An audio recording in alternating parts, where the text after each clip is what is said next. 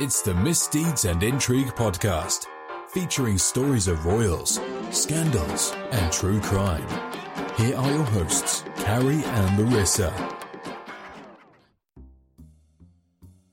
Hey, thanks for joining us. Real quick promise please find us and follow us at MisIntrigue Pod on Instagram, Facebook, and Twitter. We have curated content on Pinterest and Flipboard. Check out our channels on TikTok and YouTube, and if you would be so kind, like that famous prince we all know, please show us some love and rate and review us. Positive vibes only, right?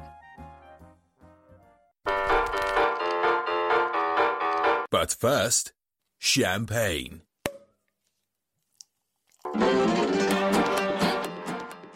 Hello, uh, how are you? I'm doing great. How are you? Welcome. Welcome to our Misdeeds and Intrigue podcast. I'm so excited because we have we have a lot to get to today. Things, by the way, that we didn't think we were going to talk about today. We kind of preempted our regular show because so much in the news has been popping up. And I've got vocal fry right now. So much in the news has been popping up that I feel we need to address it, right?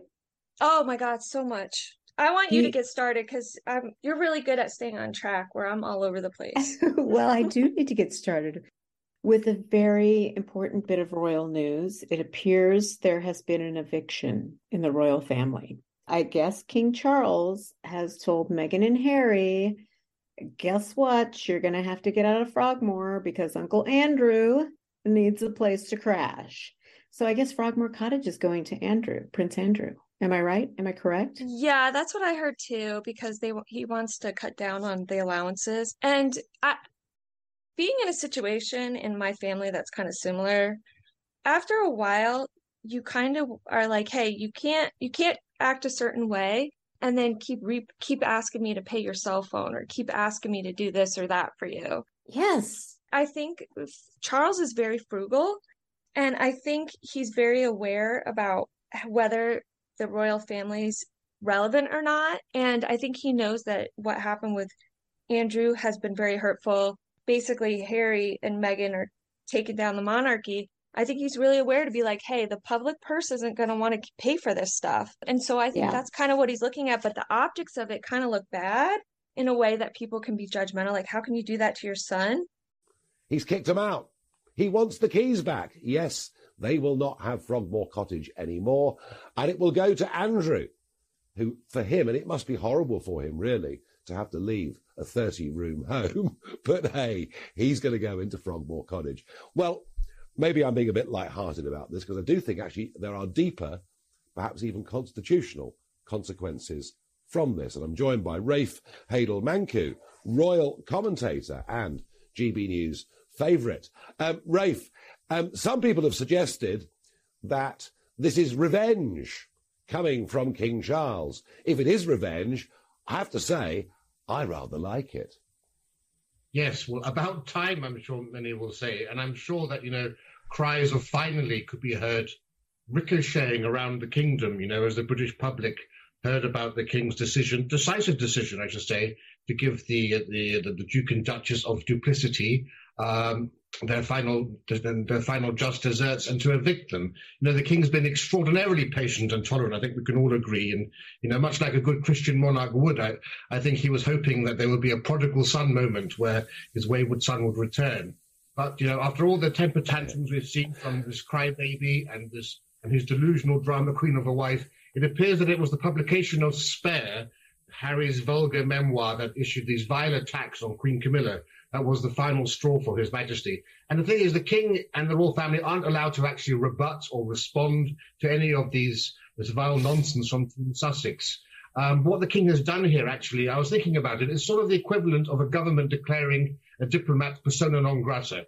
When an ambassador is declared persona non grata, they lose their residence and they lose their privileges and they have to leave the nation. And that's essentially what the King has done to Prince Harry, because this is actually quite a masterstroke the practical reality is that he's not only evicted them from Frogmore, by losing Frogmore, they've actually lost their royal roles, which we'll discuss constitutionally, and essentially potentially been evicted from Britain. Because if, you lo- if, you, if you lose Frogmore, Harry's now lost his domicile status in the UK. And what that means constitutionally is that he can no longer be a councillor of state.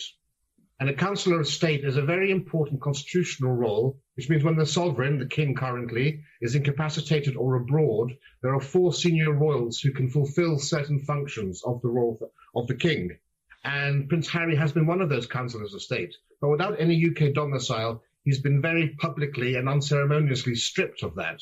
But also, the other thing is, um, by losing Frogmore, he's now lost the Windsor Castle Estate's Royal Protection Police officers and security detail, which means that he now feels that his only safe space in the UK has been denied him. And we've heard them say repeatedly, and it's been reportedly said by his supporters like Omid Scobie over the past couple of days, that they now may limit their number of trips to the UK if they would actually come to the coronation, we'll see.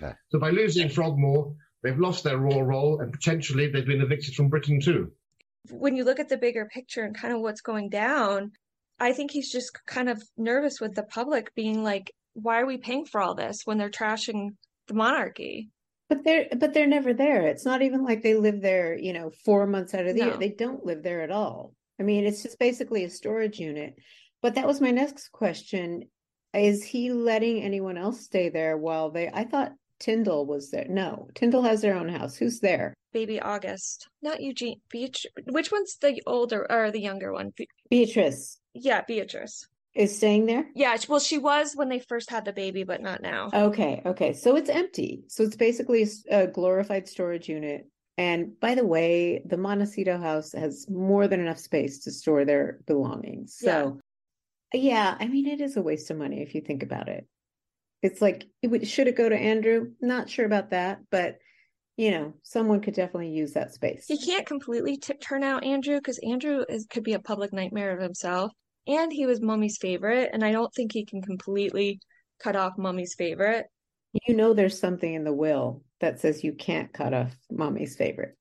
Mummy's favorite, yeah. I, there's got to be like, you can do anything you want, but Andrew must have comfortable lodging. That's it you know, it's been such a year for your family, and I just want to, we want to, you know, express our condolences. Oh, yes. You know, uh, with Her Majesty the Queen's passing it. Yeah, no, Kelly, uh, um, and Ryan, of course. Yes, both yes, of us. Uh, but the other day, I was um, doing uh, walking along, and there was a big picture of the Queen, and I actually thought uh, she was looking at me. You know, yeah. I actually mm. thought she was. You were there. very close. Very close, yeah. and I, I put it like she was more my mother than my mother because mm. mum went to live, run off with an Argentine, very good looking Argentine, um, when I was about 14.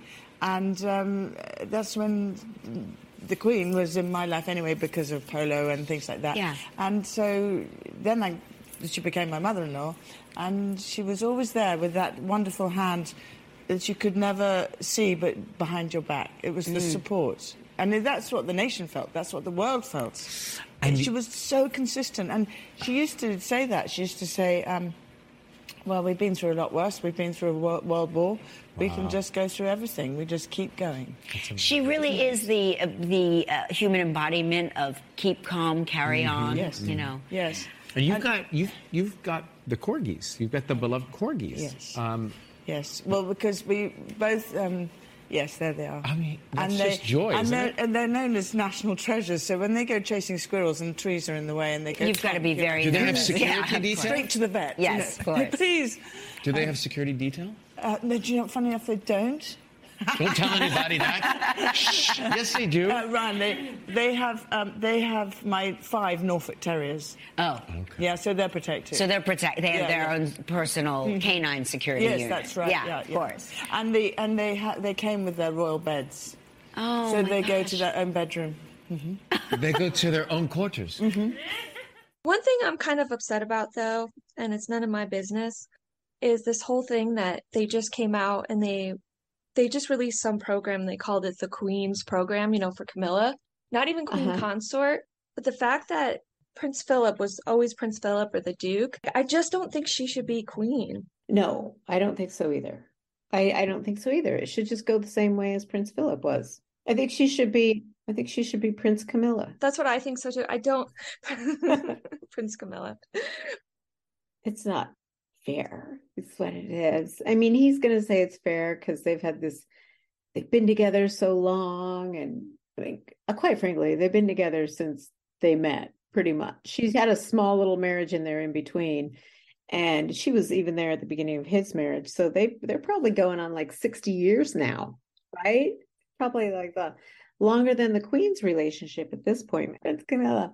I've got absolutely nothing against Camilla, and this isn't about how she does the job. She does the job well, and she's highlighted some really good causes. The point here is that the public don't want it. The numbers are really clear. They might have be they might be less forceful in their opinion now than they were in the past, but 44% of people uh, don't want want Camilla to be princess consort rather than queen consort, and 14% of them want her to be queen consort. So that is really, really stark and clear in terms of where public opinion, opinion lies. And I think it's also really important to think back a little bit to what was kind of going on at the time that this decision was originally made.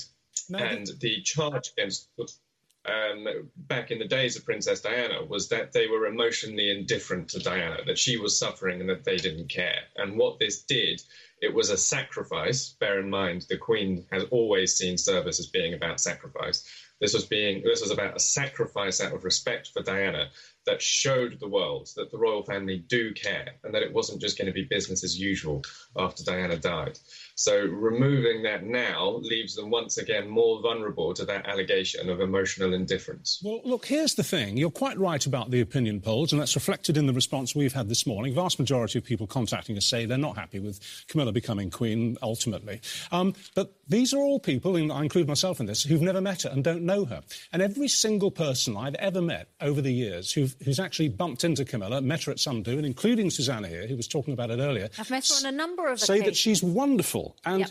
if the public just had the chance to get to know her a bit, to actually possibly see her being interviewed, at least hear her speak a bit, we might actually feel a lot more tender towards her. Yes, that's probably true, but it's also, like I said, it's not necessarily about whether Camilla's a nice person or not. It's about the royal family and Diana, and all of this is going to get raked up again. It's about Charles as much as it is about Camilla, and it's about Charles's relationship with Diana. So we've had season four of The Crown, which caused a dip in Charles's popularity. It caused a dip in the percentage of people who thought that Charles would make a good king. And we've got season five of The Crown coming up. It's going to rake it all up again, and people are going to get to watch the section that we call the War of the Waleses, which is in the 90s when there was, you know, briefing and counter briefing, interviews and counter interviews, and it all got incredibly messy. Um, at the point that Charles becomes king, he's going to have to forge a really close relationship with the public. And there are some things that Charles has done really well, his campaigning on climate change, for example.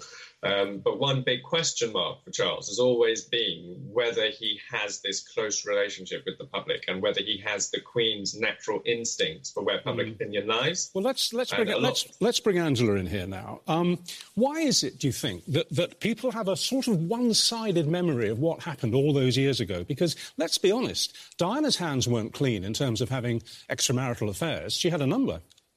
Yes, of course. I mean, it's, we're talking about something that happened over a quarter of a century ago, and what could have been right then may not be right now. Um, I don't listen to polls actually. I mean, in the last election, they said that Boris Johnson wouldn't win, and he got 80 uh, extra votes. Um, so uh, 80 people extra in, in Parliament. Um, so I think what, what's happened actually is that she is not someone who seeks the spotlight. She doesn't want to be in the middle of things.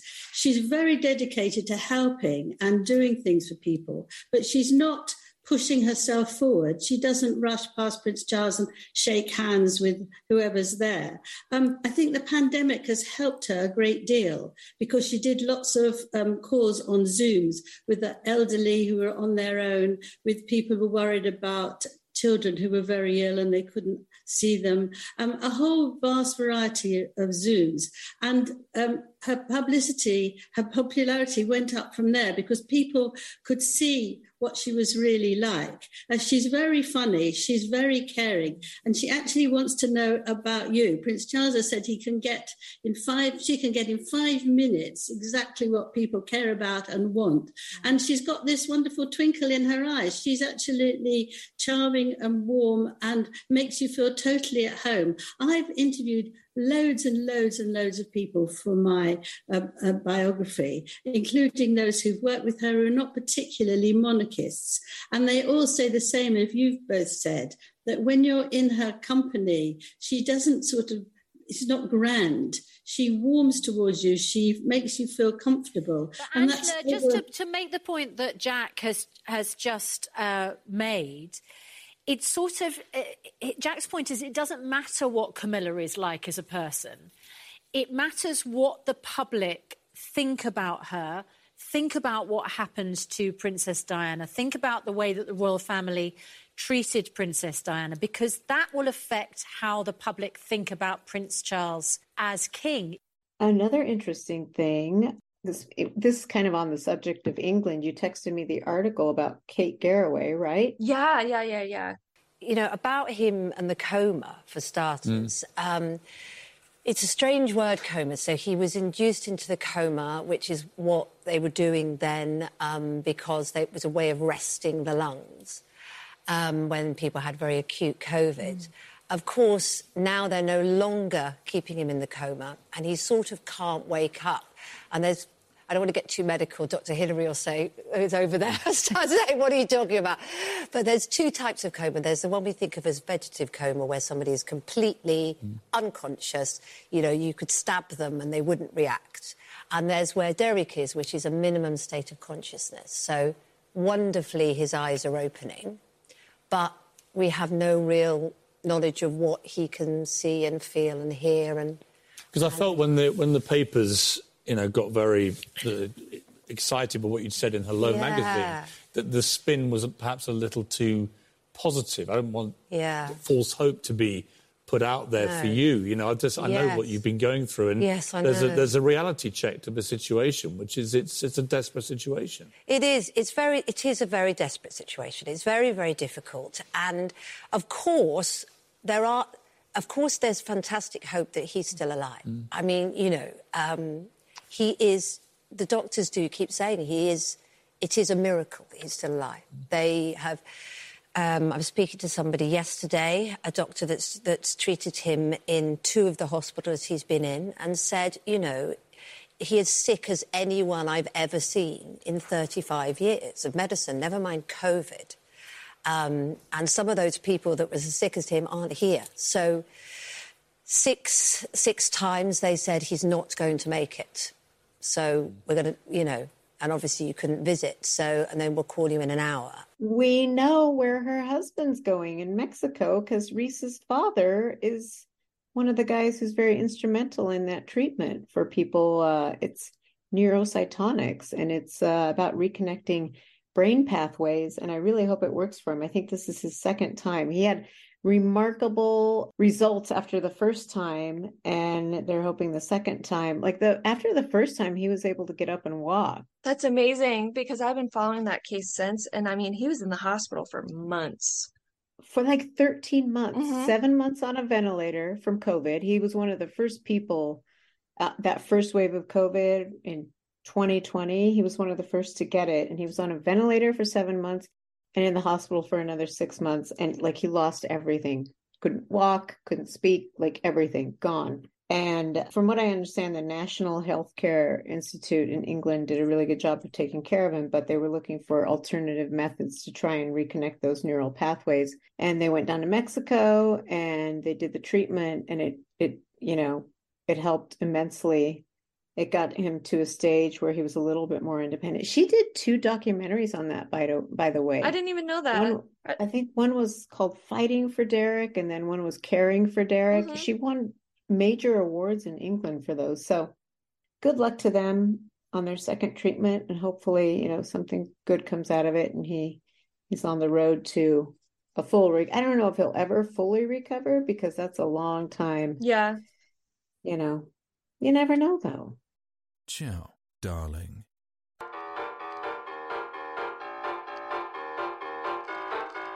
Still too early to go to Tiffany's. I guess the next best thing is a drink.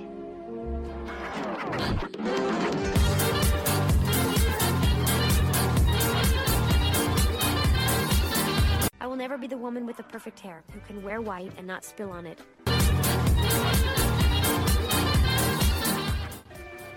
All right, Mr. DeMille, I'm ready for my close up.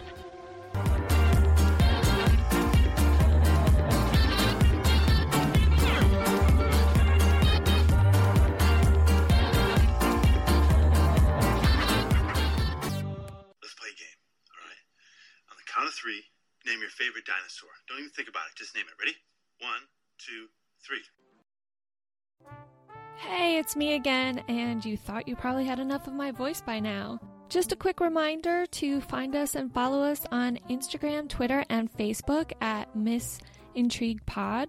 Follow us on Pinterest and Flipboard, where we collect featured stories from across the internet of royalty, chronicles of interesting events in history, and of course, true crime. Lastly, check out our YouTube channel because everyone has one, right? That features playlist of documentaries and other related segments from our podcast topics. And if you want to hit us up, check out Miss Deeds and Intrigue podcast.com. But we don't have a complaints department, just to give you a little heads up.